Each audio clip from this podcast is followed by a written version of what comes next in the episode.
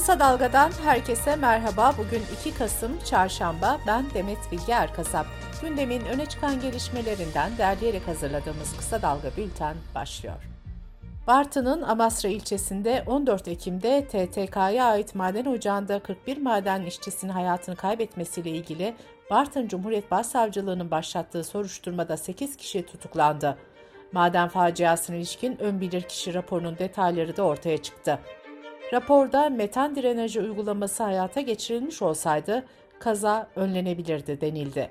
Raporda 6 teknik kusur sıralanırken teknik personel eksikliği ve kömür tozu ile yeterince mücadele edilmemesinin de kazanın meydana gelmesinde payı olduğu vurgulandı.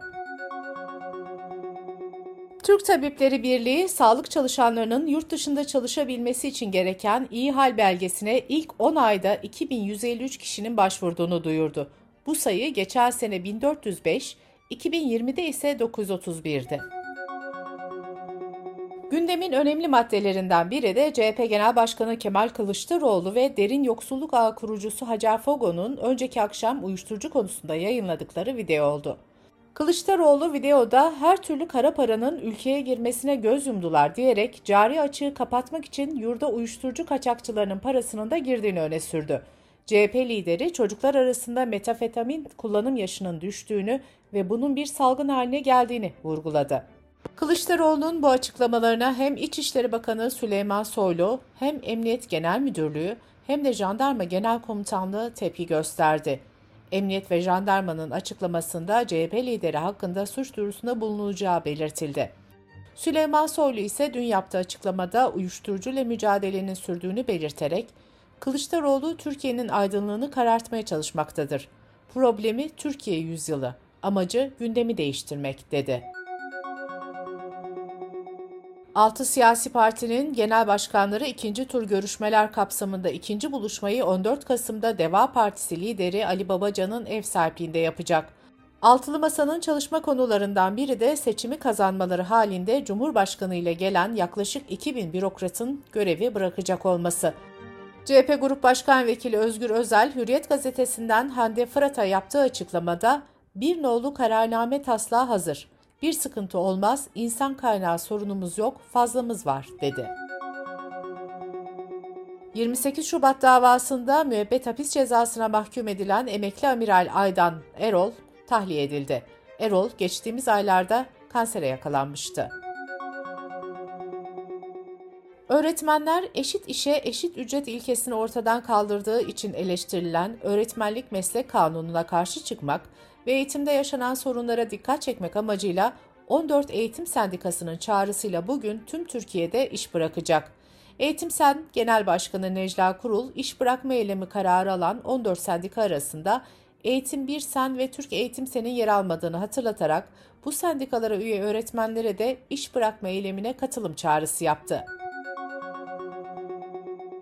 Avrupa Birliği'nin Avrupa'daki orman yangınları ile ilgili son raporu Türkiye'de 2021 yaz aylarında meydana gelen orman yangınının yol açtığı felaketi gözler önüne serdi.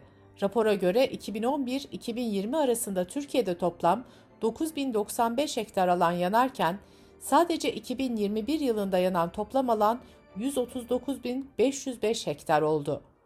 Türkiye'den sağlanan resmi verilerle hazırlanan rapor, Türkiye'deki yangınların %91'inin insan aktiviteleri nedeniyle çıktığını da gösterdi.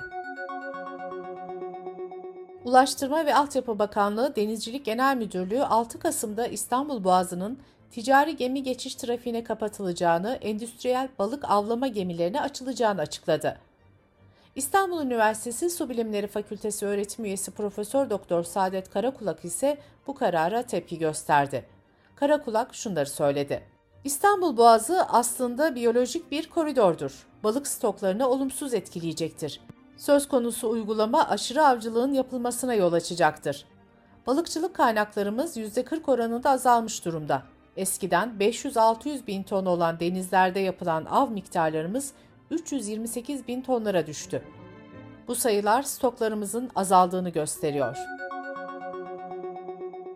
Denizlerle ilgili bir üzücü haber de Karadeniz'den geldi. Karadeniz'de mikroplastik kirliliği üzerine yapılan araştırmalarda aralarında hamsi, palamut, mezgit, barbut, ve istavrit gibi 12 balık türünde görülen mikroplastikler 2 milimetreden küçük deniz canlısında da tespit edildi.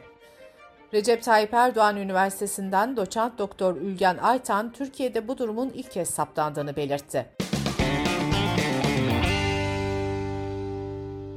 Kısa Dalga Bülten'de sırada ekonomi haberleri var. Türkiye İstatistik Kurumu'nun yarın açıklayacağı tüketici fiyatları enflasyonunun gösterge niteliğinde olan İstanbul enflasyonu yeni bir rekor kırdı. İstanbul'un enflasyonu Ekim ayında yıllık bazda %108.7 oranında arttı. Benzine dün gelen 71 kuruşluk zamın ardından litresi 21 lira 37 kuruşa çıktı. Benzin yılbaşından bu yana 36. kez zamlanmış oldu. Benzin 1 Ocak'ta 12.91 liraydı. Fiyatlardaki yükselişte arz daralmasına ilişkin endişeler ve zayıflayan dolar endeksi etkili oldu. Dolar endeksindeki düşüş, dolara endeksli petrolü diğer para birimlerini kullanan alıcılar için daha ucuz hale getiriyor. Bu durum alımların artmasını destekliyor ve fiyatların da yükselmesine yol açıyor. BOTAŞ'ın konut tüketicileri için gaz dağıtım şirketlerine Kasım'da uygulayacağı satış fiyatı sabit kalarak 1000 metreküp doğalgaz için 4080 lira oldu. Doğalgazda fiyat tarifeleri aylık olarak hesaplanıyor. BOTAŞ Ekim ayında da tüm tarifeleri sabit tutmuştu. Dünya Altın Konseyi'nin raporuna göre Merkez Bankası 3. çeyrekte 31 ton altın alarak rezervlerini 489 tona çıkardı. Banka yılın ilk 9 ayında 95 ton altın alımı yaparken bu yıl en çok altın alan merkez bankalarından biri oldu. Mücevher amaçlı altın talebi ise 2017'den bu yana en yüksek seviyeye çıktı. İstanbul Sanayi Odası'nın raporuna göre Ekim ayında 10 sektörden 8'inde üretim azaldı. En sert ivme kayıpları tekstil, metalik olmayan mineral ürünler ile giyim ve deri ürünleri sektörlerinde gerçekleşti. Dış politika ve dünyadan gelişmelerle bültenimize devam ediyoruz. Rusya Devlet Başkanı Putin, Astana'da dile getirdiği Türkiye'de büyük bir gaz ikmal merkezi kurabiliriz önerisini tekrarladı ve bu kez çok hızlı bir şekilde Türkiye'de bir gaz merkezi kurabiliriz dedi. Putin sözlerine şöyle devam etti. Bunu neden teklif ettiğimiz ortada. Çünkü doğrudan Avrupalı ortaklarla çalışmak çok zor. ABD Başkanı Joe Biden, yüksek karlar açıklayan petrol şirketlerine seslenerek üretimi artırıp Amerikalıların maliyetlerini azaltmalarına yardımcı olun dedi. Biden, 8 Kasım'da yapılacak ara seçimlere kısa bir süre kala yaptığı konuşmasında Ukrayna'daki savaşa gönderme yaparak petrol şirketlerine savaştan kar elde etmeyi bırakmaları çağrısında bulundu. Biden, aksi takdirde petrol şirketlerinin yüksek vergilerle karşılaşacağını söyledi. İran'da 22 yaşındaki Mahsa Amini'nin ahlak polisi tarafından gözaltına alındıktan sonra ölmesinin ardından büyüyen protestolarla ilgili toplu yargılamalar başlıyor. Tahran Başsavcısı eylemlerle ilgili olarak yaklaşık bin kişiye suçlama yöneltildiğini açıkladı.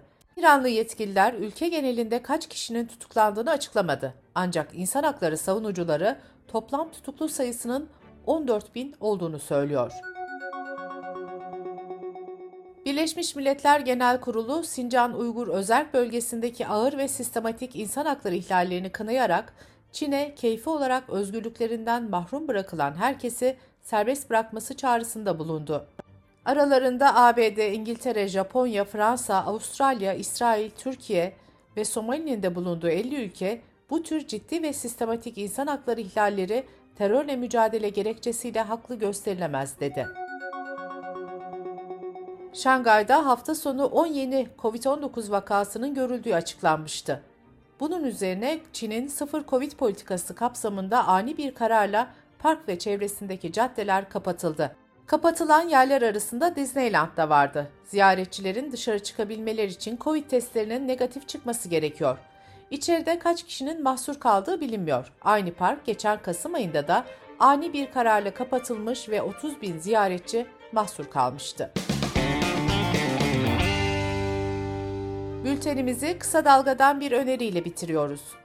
Dünya kömürden tamamen çıkmayı konuşuyor. Zira iklim değişikliğini hızlandıran küresel sera gazı emisyonlarının yarısı kömür kaynaklı.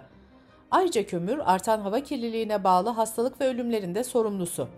Peki Türkiye hem pahalı hem kirli bir enerji kaynağı olan kömürden nasıl çıkabilir? Gazeteci Mehveş Evi'nin bu konuda hazırladığı podcast'ini kısa dalga.net adresimizden ve podcast platformlarından dinleyebilirsiniz. Gözünüz kulağınız bizde olsun. Kısa Dalga Medya.